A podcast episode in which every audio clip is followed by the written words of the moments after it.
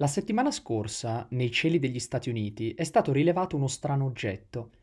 Ad alta quota, ma comunque osservabile da terra, gli americani hanno subito pensato ad una delle cose per cui vanno matti. Sono arrivati a spiarci gli alieni. E invece quello strano oggetto non era extraterrestre, ma sembra che avesse lo stesso obiettivo inizialmente temuto dall'americano medio.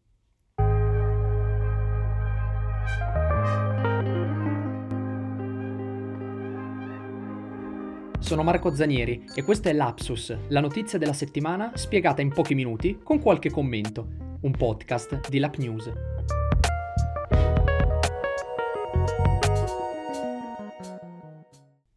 Quell'oggetto, grande quanto l'apertura alare di un Boeing 747 o come tre scuolabus in fila, era in realtà un cosiddetto pallone aerostatico di sorveglianza che vola ad alta quota il corpo viaggiava ad un'altitudine superiore a quella del traffico aereo, ma non rappresentava una minaccia.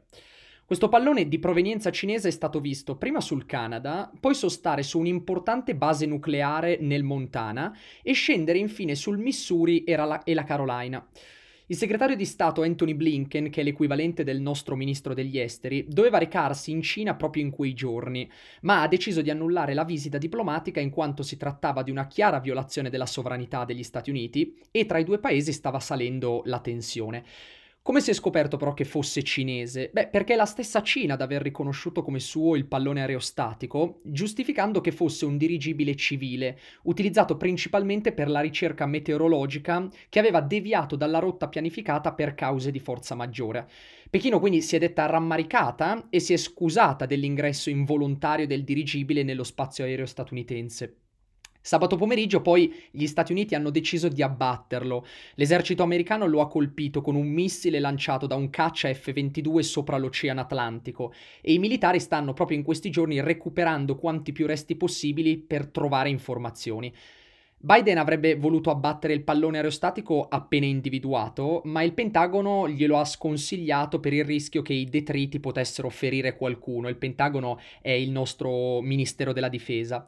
Il presidente Biden quindi ha dato l'ordine di abbatterlo appena fosse raggiunto l'oceano.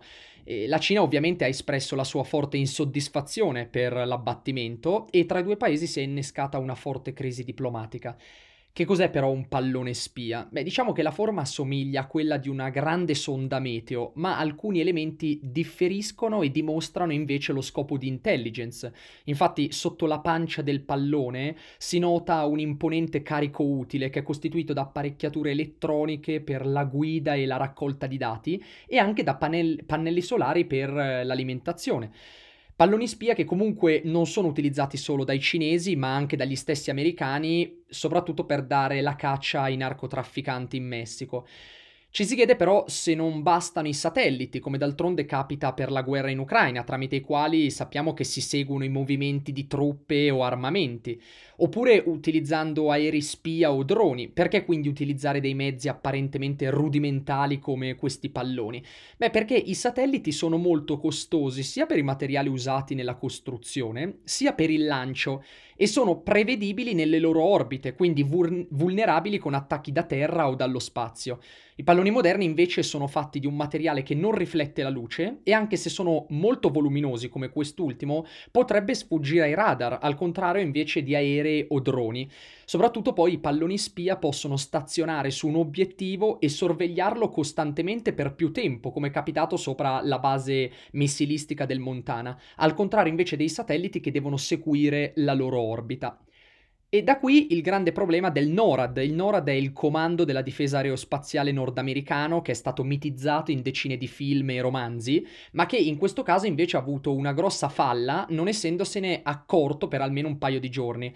Ecco, il generale Glenn Van Erck, che è il capo del NORAD, ha dovuto ammettere proprio in questi ultimi giorni che negli ultimi anni, tra la presidenza Trump e i primi mesi di quella Biden, almeno quattro palloni simili hanno sorvolato eh, gli Stati Uniti e ha, ha dovuto anche ammettere che il suo comando lo aveva scoperto solo dopo attraverso dei canali di intelligence.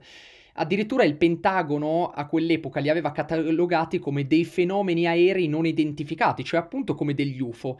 Eh, probabilmente le scorse volte avevano avuto altitudini di molto superiori a quest'ultimo, quest'ultimo invece che poteva essere visibile anche da terra semplicemente zoomando la telecamera del telefono.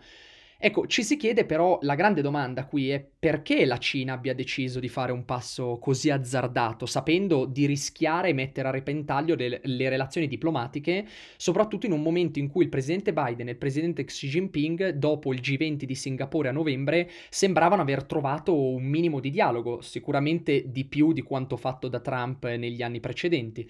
Ecco, secondo John Ferrari, che è un ex generale statunitense, il solo sorvolo può essere servito ai cinesi per mettere alla prova la capacità americana di individuare minacce in cielo e per trovare quindi dei buchi nel sistema di allarme della difesa aerea, il cosiddetto NORAD. E lo stesso generale John Ferrari conclude ipotizzando che i cinesi possono aver spedito questo pallone solamente per mostrare agli americani che possono rifarlo e la prossima volta magari mandarlo armato. Quindi qual è la conclusione di questo ex generale? Che forse gli Stati Uniti per la prima volta nella storia vedono minacciato il loro territorio e quindi devono essere eliminate le falle nei sistemi di sicurezza spendendo più tempo e più denaro.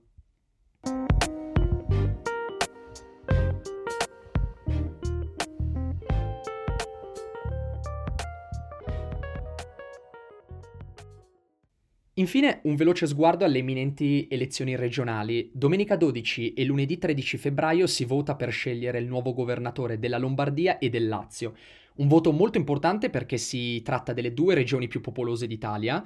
Circa 12 milioni di elettori vanno, sono chiamati a votare eh, domenica e lunedì e sono ovviamente la Lombardia il centro della vita industriale e finanziaria del paese e il Lazio ovviamente della vita politica dell'Italia. Ecco, rimanendo sulla Lombardia, i candidati sono l'attuale governatore Attilio Fontana, che è sostenuto dal centro-destra e corre per un secondo mandato, eh, Pier Francesco Maiorino, che è stato assessore al comune di Milano e attualmente è eurodeputato, è sostenuto da un'alleanza tra Partito Democratico e Movimento 5 Stelle, cosa che invece non è riuscita nel Lazio, dove i due partiti sono andati eh, da soli. Uh, c'è poi Letizia Moratti, che è un ex sindaco di Milano e attuale vicepresidente e assessore al welfare della regione Lombardia. Uh, è sostenuta dal Terzo Polo, che, sono, che, è quell'alleanza politica tra Azione di Carlo Calenda e Italia Viva di Matteo Renzi. E infine un outsider di cui si parla poco, che è Mara Ghidorzi di Unione Popolare, un movimento di sinistra radicale. Ecco, sarà un turno elettorale importante per valutare sicuramente il livello di salute dei partiti di maggioranza che formano il governo Meloni. Eh, tra le tante cose si teme un crollo forte della Lega nella sua regione Roccaforte a discapito invece di Fratelli d'Italia, il partito della Premier. Eh, ma sicuramente sarà un modo anche per capire come stanno messe le opposizioni. Un PD in grave crisi identitaria che la settimana successiva al voto avrà il tanto atteso congresso, dal quale eleggerà il nuovo segretario dopo la sconfitta elettorale di settembre di Enrico Letta.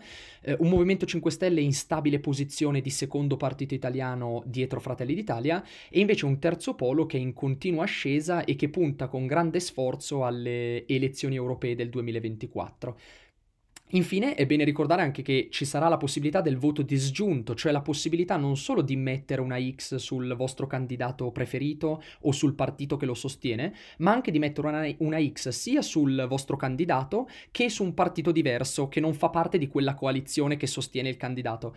Eh, per fare un esempio in breve si può mettere una X su Fratelli d'Italia e una su Letizia Moratti. E allora vi invito ad andare a votare rispettando quello che è un importante diritto e dovere civile.